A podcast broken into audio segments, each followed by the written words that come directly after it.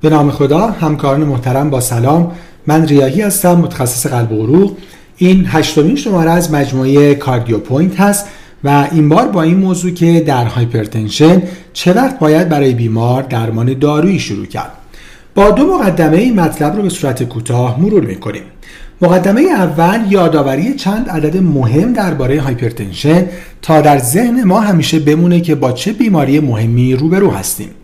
اعداد اول اعدادی که شیوع بسیار بالای این بیماری رو نشون میدن. بر اساس آمار WHO در حال حاضر حدود 1.13 میلیارد نفر مبتلا به فشار خون بالا هستند. یعنی بر اساس آمار سال 2015 از هر چهار مرد یک نفر و از هر پنج زن هم یک نفر. عدد مهم بعد این که این بیماری بسیار شایع شیوعش همینطور در حال افزایش هم هست و پیش بینی میشه که در سال 2025 این عدد به 1.56 میلیارد برسه.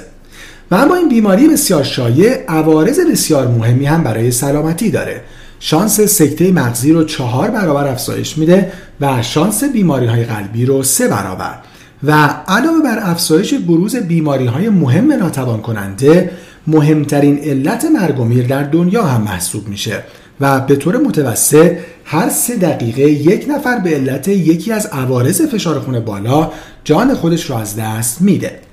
و اما عدد مهم آخر همین که این بیماری با این شیوع بالا و با این عوارض زیاد بهره بسیار کمی از تلاش های درمانی داره و به طور متوسط از هر پنج بیمار مبتلا به فشار خون بالا کمتر از یک نفر فشار خونش به صورت کافی کنترل شده.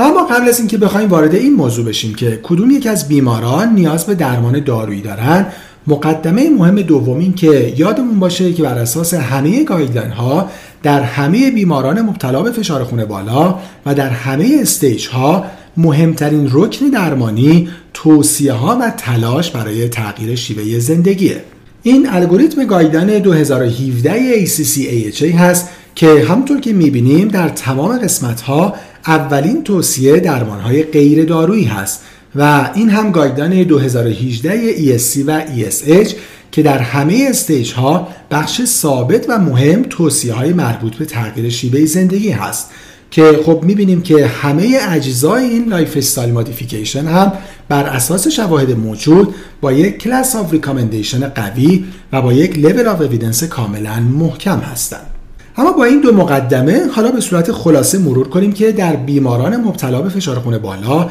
چه وقت نیاز هست که درمان دارویی شروع بشه. برای این تصمیم گیری بر اساس guideline های موجود برای هر بیمار باید دو موضوع کاملا مشخص بشه و ترکیب این دو موضوع هست که مشخص می‌کنه آیا بیمار نیاز به درمان دارویی داره یا نه. یکی stage فشار خون بالای بیمار هست و دومی هم ریسک بیماری های قلبی عروقی بیمار که بر اساس فاکتورهای مختلف بیمار مشخص میشه. این دو موضوع رو بر اساس دو guideline مهم hypertension مرور می‌کنیم. staging فشار خون بالا بر اساس guideline 2017 AHA یک staging ساده و البته سخت گیرانه تری هست و همونطور که می‌دونیم فشار خون سیستول 130 یا بالاتر و یا دیاستول 80 یا بالاتر hypertension تلقی میشه و اگه این اعداد برای فشار خون سیستول 140 یا بالاتر و یا برای دیاستول 90 یا بالاتر باشه بیمار وارد stage دو فشار خون بالا میشه. در guideline 2018 ESC این staging کمی پیچیده تر هست و در اونجا فشار سیستول 140 یا بالاتر و یا دیاستول 90 یا بالاتر hypertension تلقی میشه و به ترتیب با افزایش این دو عدد سه grade برای فشار خون بالا تعریف میشه.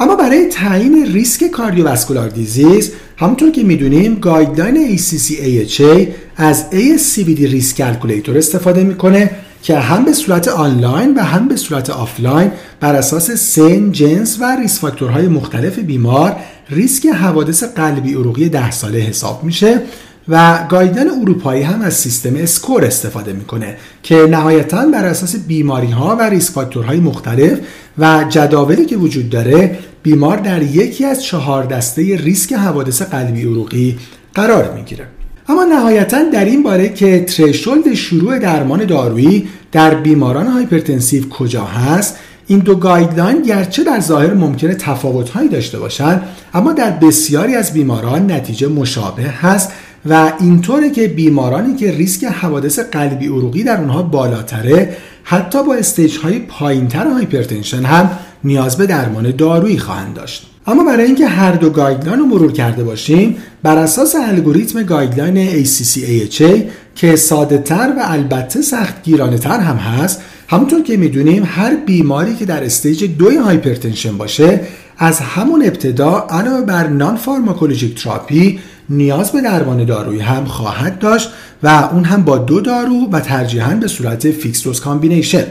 و اگه بیمار در stage یک hypertension باشه نیاز هست که برای بیمار ریسک حوادث قلبی عروقی ده ساله حساب بشه که اگه این عدد 10 درصد یا بالاتر باشه باز بیمار علاوه بر non-pharmacologic therapy نیاز به درمان دارویی هم خواهد داشت. اما در guideline 2018 ESC همونطور که می‌بینیم دو موضوع grading عدد فشار خون و همینطور ریسک حوادث قلبی عروقی باز هم مثل guideline ACC/AHA با هم ترکیب میشن و البته کمی پیچیده تر و می‌بینیم که هرچه ریسک بیمار به جهت cardiovascular افزایش پیدا کنه و یا grading ش به جهت اعداد فشار خون بیمار high risk تر خواهد شد. و نهایتا هم جمعبندی توصیه guideline این هست که در بیماران با grade 3 فشار خون بالا از همون ابتدا علاوه بر lifestyle advice نیاز به درمان دارویی هم خواهد بود. در grade دو هم توصیه باز به همین ترتیب هست.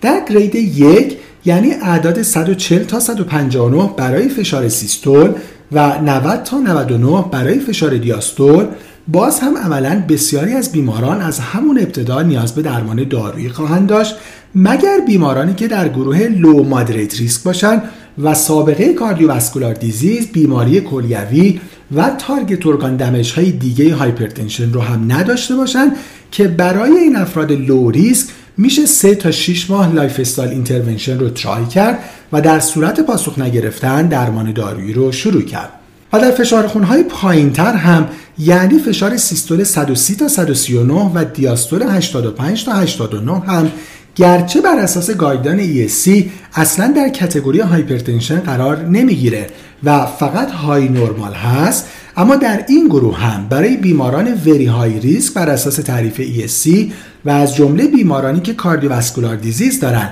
و به ویژه coronary artery disease باز هم توصیه میشه که درمان دارویی حتما از همون ابتدا شروع بشه. همکاران محترم امیدوارم که این توضیحات برای practice شما مفید بوده باشه. از توجهتون سپاسگزارم. خدا نگهدار.